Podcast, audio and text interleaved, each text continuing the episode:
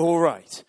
I am going to offer just a bit of a re- more of a reflection than a talk, um, and a way of um, sort of engaging with this moment that we're in at New Year's Eve today. I'm like. I, I love New Year's Eve. I, I know lots of people don't love it. Uh, um, I, I like it's my like favorite moment in the year. I just love all the like reflecting on stuff and looking ahead with vision and trying to trust God with stuff. And I just want to share something that I've found like a helpful way of kind of engaging with this moment in the year. Um, and it comes from uh, one of my favorite writers, a guy called Ronald Rolheiser. He's a Catholic spiritual writer. Um, and he has this um, framework basically for um, basically reviewing our spirituality and, and, and how we're doing internally. Um, and, uh, and he uses the Easter narrative to do that, basically. And if, uh, if you saw on the WhatsApp, I sort of gave a heads up about what we were going to be doing today. And I think it's, it's really important.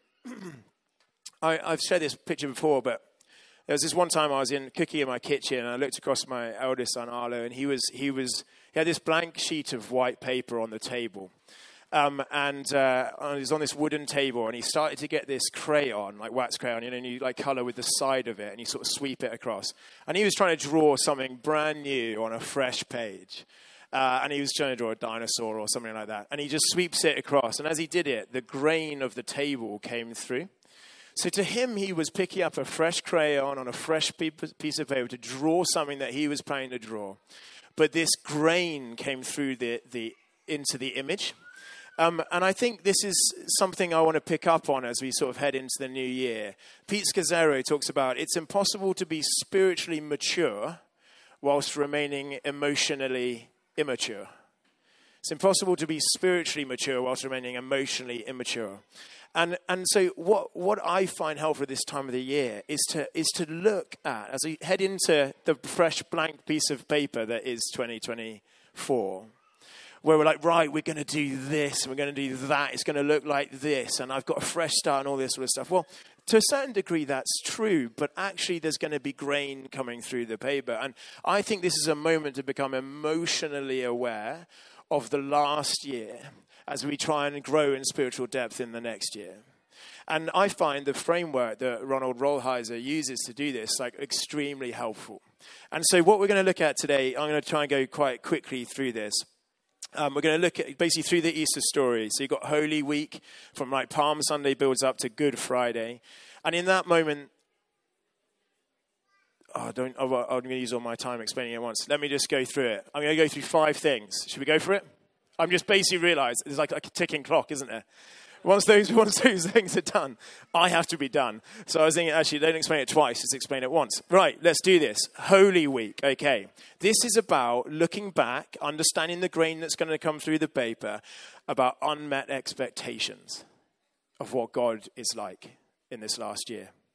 Holy Week. Transport yourselves back to Jerusalem that first Holy Week. There's a buzz in the city, right? This is the great city's greatest moment of the year, and everyone is gathered together. There's a palpable sense of excitement and expectation in the city. There's rumors buzzing around the place because the Jews were expecting a savior. That's why they gathered in Jerusalem at Passover, because that's when they're expecting a Messiah to come back and save them. And so they gathered there, waiting for their new hero, their new king, their savior to come, right? But especially this year, of all the recent years, there was this an extra sort of level, an extra volume to the excitement because Jesus had been knocking about.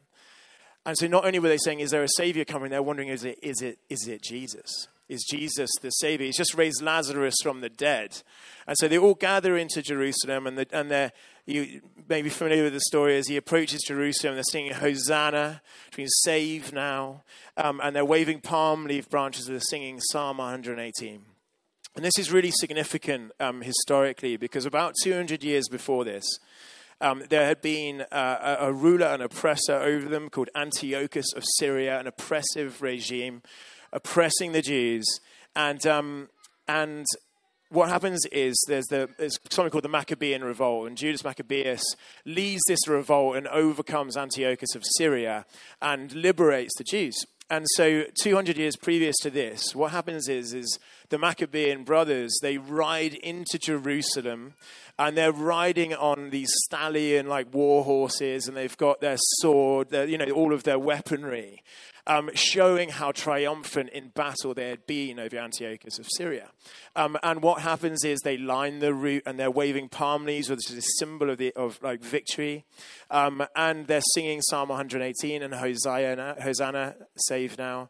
And he rides in. And so, what's happening again? They're gathered in the same way with the same level of expectancy, 200 years on, thinking we're under another oppressive regime in the Romans. And it's like, we need to be liberated, we need to be liberated. And, uh, and so they're expecting a new Judas Maccabeus to, to, to, to ride on in in the form of Jesus on a stallion with weaponry, here to save the day as their sort of like warrior king. But fast forward to that moment, and what happens?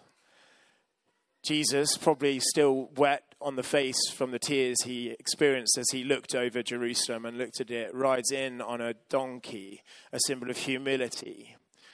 And so, as, they, as, as that week moves on, this idea of what the king might be like begins to get stripped away. And so, oh, he's not on a war horse. There's no weapons in sight. And then he arrives in the city and he starts to serve the poor and be with the wrong people and, and wash feet. And he doesn't fight back and he doesn't incite insurrection. And he doesn't give an answer at the courthouse. And actually, where the Romans were fearful of his power, the Jews became fearful of his weakness. And he was beginning to look not like the person they thought he would be, the God, the King, the Messiah they thought he would be. And so the same crowd that are on a Sunday singing and shouting, Hosanna, that same group, a few days later on the Friday, are outside the courthouse shaking fists, saying, Crucify him. Crucify him. Jesus turns out to be a disappointment. He doesn't meet their expectations. It doesn't turn out the way that they thought it would. And I want to ask you in this last year. I would, I would, I would guess, I was going to say hedge a bet, but we're not meant to, but we're not meant to bet. Everyone has had a moment in this last year where, frankly, God didn't turn out to be who you thought he would be. He didn't act in the way you thought he would act. He didn't answer something in the way that you thought he would answer it. He didn't do it as quickly as he, you hoped that he would, or in the way that you thought he would. Jesus, God has somehow in this last year inevitably been a disappointment to us. if we don't acknowledge those, this is about naming things. If we don't name that, I promise you that grain will come through the blank sheet of paper in the year ahead. You will carry that through, and you think, all right, fresh start, fresh start. But well, if you didn't answer it there, well, I may not even start to pray it here. I'm not going to. He didn't do it here, so I'm not going to ask it here in 2024 and, he, and oh, I felt really unloved here, so maybe he doesn't love me as I thought he would. And you start to live out of different identities in the year ahead. The reality is, is that God was a disappointment because they were trying to design him in their image, what they needed him to be like and look like. And we can do that all the time, right? We can make God in our image what we want him to look like. He's going to be God because he's going to do this, it's going to look like this. And I think there's just an invitation to look back at the pain of the disappointment uh, and, and just name it and bring it before him into the year ahead. And there's also an invitation to question actually, where has God been a disappointment because I designed him? I required him to look like this. And he didn't because actually, he doesn't ride a war horse, he rides a donkey doesn't come fighting with weapons, but with humility and service. And he sheds his own blood rather than others' blood to start a revolution. He's way better than we can design him to be. So I want to say, first thing, as you stop off, as you go through the Easter narrative, you're like, okay, where has God been a disappointment? I believe that grain will come through the paper if we don't get a hold of it and deal with it uh, today and into the next week. Secondly, you arrive then at Good Friday, at, at death. starting very cheery. I, I, I, do acknowledge that. Matthew 27 50. And when Jesus had cried out again in a loud voice, he gave up his spirit. Jesus actually died. Jesus actually died. Can you imagine the pain of that moment? The loss of that moment? The, the, the dream, the hope suddenly shattered by that moment? Again, we will all have in the last year experienced, maybe connected to the last point I was making, but experienced death of sorts. Grief, loss of sorts in the last year. It's important to name what you have lost. Look them in the face. 1 Thessalonians 4:13 describes the Christian position towards hope, which is we do not grieve like those without hope. The Christ, to, be, to inhabit the story of hope that is Jesus, we, we, it means we grieve. We do grieve, but we grieve with hope. How can you look at the losses in the last year with God that, they, that you can properly grieve them, but grieve them with hope? Your year ahead will be largely shaped by what you do with the pain from the year that's just passed grain coming through the paper. You'll have heard us talk a lot here at St. Basil's about how we either let God transform our pain or we will transmit our pain onto others. We let God transform it or we will transmit it. Here's five quick things for the note takers out here. Five points from a guy called Frederick Buechner that I have found the most helpful thing on pain. Here's five things you are likely to do with your pain. The, the head up, heads up is that they're all useless. They don't work. Here they are. First one forget it, slash ignore it, slash numb it.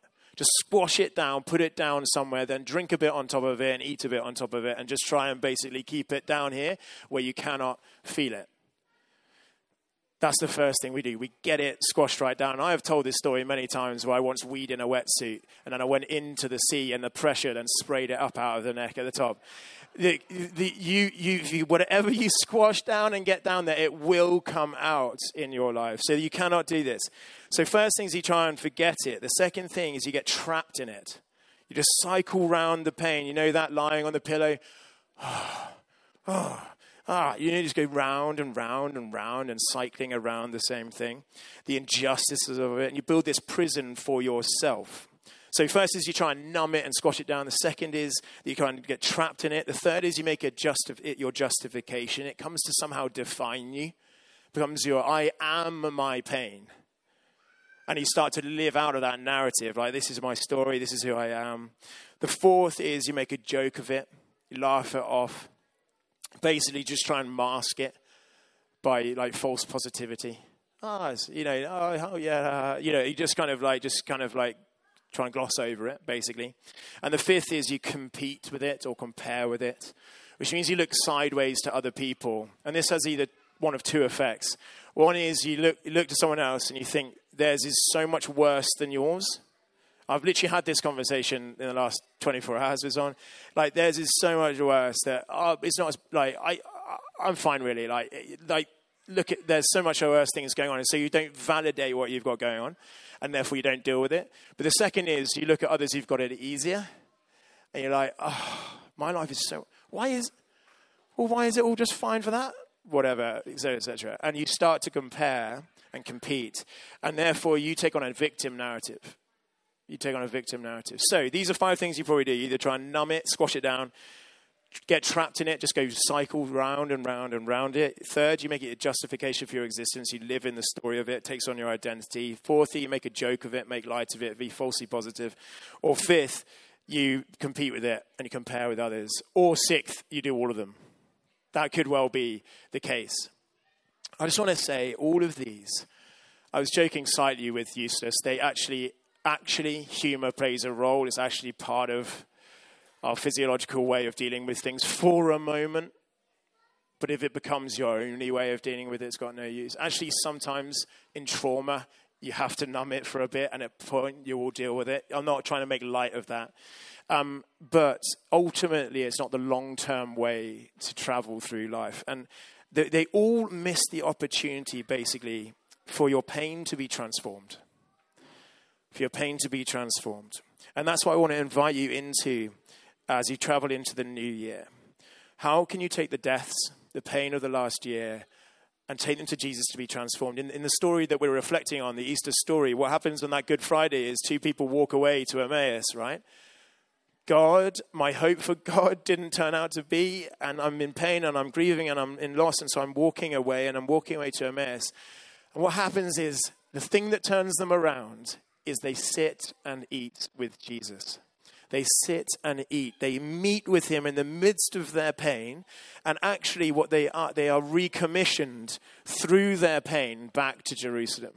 It is your, your pain can actually be your recommissioning, where you take on greater authority in the world, greater healing, greater ministry towards others, precisely because of your pain. The pain you're in right now can be your recommissioning moment. And it's happened with Peter. Was the pain of his shame of his rejection of Jesus three times. And obviously, Jesus sits with him and eats with him on the beach and recommissions him from his pain and through his pain for it to be the ministry that he had going forward. So, I just want to ask you um, what are you going to do with your pain, your deaths from the year just gone? And how can they be a recommissioning moment? How can they be a, a moment of transformation for you into the year ahead? Three, I'm going to go quickly. Holy Saturday, death on Friday, silence on Saturday. Absence. Jesus is in the grave. The disciples are locked away in an upper room. They're resting. It's Sabbath. They actually continue to observe the Sabbath. Uh, they, they rest, but they're fearful, they're locked away. There's confusion, there's waiting. I, I don't understand, and there's no one's reassuring me right now. And I don't know where to go. I, we had a way forward because Jesus was coming and he was going to, but now he's dead, and, and there's silence, and there's absence, there's, con- there's confusion, there's waiting. You'll have had unmet expectations, you'll have experienced death, but just as hard as any of those is confusion, is waiting, is silence. They're really, really tough experiences to go through. I want to say to you, um, it's quite a common un- idea in, in spiritual formation sort of disciplines to understand that you have an outer world and an inner world. Um, the outer world is your experience, your like uh, circumstances around you, and then your inner world is is your inner world, your your your soul, your spirit, your relationship with Jesus. Um, and um, I want to say to you that your outer world over 2023, as you look at it, has got heavier. Your outer world has got heavier. Hello, darling. I could see that coming a mile off. Your outer world has got heavier. I want to imagine. Um, go on, go on. Yeah, go, go, go you, I know it's got heavier through two things. If I can keep going, you can keep listening. That's it. It is. Through two things. One, through additions. Over this last year, you picked up more weight on you through addition. Maybe a bit more responsibility in a workplace, or managing a bigger budget, or looking after a, a, a, relative who's become ill over the last year, or you've had another kid, or whatever it might be. And there's like you've picked up weight. And the question we need to be constantly asking ourselves is uh, as our outer world gets heavier, is our inner world getting stronger? More resilient, more dependent on Jesus, more sure of our identity in Him, so that we can take these weights that are like being added onto us, theologically being added onto Jesus, but just did you get my point for the moment? That's the first thing through addition, but a really, really interesting one is that you've had extra weight put on you through absence, which is the relevance to Holy Saturday. You've had extra weight through addition, but you've had extra weight through absence. And what I mean by that is that question that was at the beginning of the year that you were asking, well, when's this going to happen? When's this breakthrough coming in my life? If it hasn't been answered, then it's just got louder and louder and louder as the year has gone on. And, and oh, I was hoping I might be with someone by now. And that was what you were experiencing at the beginning, and, and, and you're still experiencing that now. And so it's got heavier and heavier. So I want to ask you your outer world is getting heavier through additions and absences is your inner world, your relationship with Jesus, your sense of identity on Him, your trust in Him, your faith in Him, the depth of your prayer life, the maturity of your soul. Is that getting stronger? Is that getting stronger? Absences, waiting is really, really, really hard. And uh, I don't want to minimize that, but I do want to ask you what do you do with silence? What do you do with waiting? What do you do with confusion? Do you run to, to control? Well, I, God's not answering it, so I'm going to try and just control it, get rid of the confusion. Hey, guys. Super fun. Thanks, Granny. Everly, if you want to, you want to go that way? See if you can get past that tree. Go past that tree. Well done. That's amazing. Do you run to control? Try and control all the circumstances of your life so there is no uncertainty. Do you try and do that? Does anyone try and do that? Do you run to solutions that can provide them quicker? Abraham ended up with Hagar because he was waiting so long for the promise of a child to come about. So he turns to alternative means. There are so many alternative means we can turn to to meet our needs because we've been waiting too long for God to do it. And I just want to say notice what you do with absence, with waiting. It's really, really significant. And actually, one of the most profound things, if we can make it through Saturday to Sunday, it's one of the most profound things. Fourthly, we're getting there Easter Sunday, new life birthed. Here's the thing the unmet, unmet expectations are real. They were real.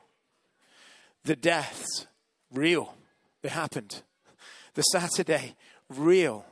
It's, it's happening. You might be in it right now. It's real. It's not, it's not false positivity, this. But they are not the final word. They are not the final word. The, unmet, the, the expectation you had and it was disappointed, but it actually turns out that Jesus is way better than what you had designed. In the deaths, you realize actually there's resurrection afterwards. In the waiting and the unclarity, suddenly there's profound clarity on the Sunday as Jesus is risen from the grave.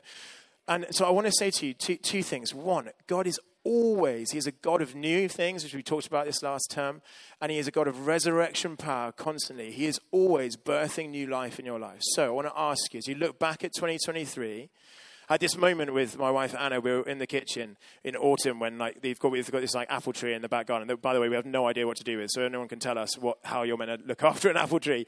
I'd really appreciate that. But she, we walked past it and she was like, "Oh, you better go and get the new apples." Because they're sitting amongst the rotten apples. And you soon won't be able to tell the difference. And I was like, flipping it. I was like, that's so profound. And, uh, and I was like, gosh, yeah. It, we've got to learn to go and find the new life, the good things, what resurrection, power, and new lives and new births amidst the rotting apples, because the deaths are real, the waiting is real, and it can feel like that overwhelms us at times. Part of our discipline as Christians is to look back with, with truth to the pain of the year, but not let that define us and go and find the good apples amongst the rotten ones and realize that God is alive, He is at work, and we've got to, we've got to look for the ways that He is at work in our lives. Pick up those apples, say thank you for them, and celebrate the new life that He is forming in us in the midst of our waiting, in the midst of our grief, in the midst of our loss. That make sense? But also, I, this is my invitation to you as you look forward into the new year. Will you allow Sunday to be the final word on all the other stuff? The resurrection power of the cross to be the final word on your period of waiting that you're in, on the genuine loss you're going through, etc., etc. They are not the final word. Easter Sunday is the final word. Trust in the resurrection power of Jesus as you look into the year ahead. And fifthly, it's very simply, the other side of the cross is Pentecost. And, and uh, this is where the Holy Spirit is poured out and the birth of the church to go and live in the new life that Jesus has won for us on the cross. And I just want to, because of time, I want to just very simply say this to you chasing a godly life from like an earthly energy is exhausting, relatively doomed to failure. You'll do all right. Do you know I mean? You can still pick up the Bible and read it. Like you can actually do that. Um, but it's like so many of us, I want to ask you when you look back at 2023, how much of that year that you've just gone through did you try and live out of your own strength, your own supply? Rather than the supply of God's strength and His power in your life. And so, by um, proxy, the invitation for the year ahead is that as you look into it, God wants you to be way more free than you currently are free, way more healed than you are currently healed, closer in proximity to the hurting and the marginalized and the poor than you currently inhabit, far more generous with your money than you currently outwork, more profoundly changed at a heart level than you currently are. God wants all of that for you. And the danger of New Year's Eve is like, right, here we go. I'm going to sort it out. I'm finally going to get a hold of myself. My best self's coming through in the next year. And it's like, to a certain, I get it. Like, I do get it. But it's like, we will not live in the profound life of the kingdom without the profound supply of the Holy Spirit in our lives. So as you look back and you review the year, which I might, sorry, there's an expert, like, an invitation to you, like, do actually do this. I do actually review the year how much of what you're experiencing right now is because you tried to do it all in your own strength? It's like, I honestly think this is like gravity for Christians. It's like, you, oh, here I am back again. You know, like in my own strength, doing in my own strength, with my own perspective, designing God to be like how I want him to be, and you know, all that sort of stuff. And actually, um, so it's just so easy to end up back there. So my, my invitation to you, my like request is like looking into the year ahead how can it be a, a life, the life that God has called you to? How can it be supplied by the power of the Holy Spirit? So, those are the five things I'd invite you to review and do. But I would also love to pray into them now. And the kids seem really happy back there. So, Lucy, if you're up for coming up and just leading us in the room. Uh, if you're not familiar with Basil's, we, we, we don't, I don't want to just talk about this stuff. We'd love to pray and, uh, and invite us to, um, yeah, uh, take God, take God at His word that He wants to be at work in your life today, moving forward. Um, and so, would you be up for that? Just standing, and um, we're going to worship and just, and I'm going to invite people forward to to be prayed for. Does that sound okay? Why don't we stand um, where we are? That would be wonderful.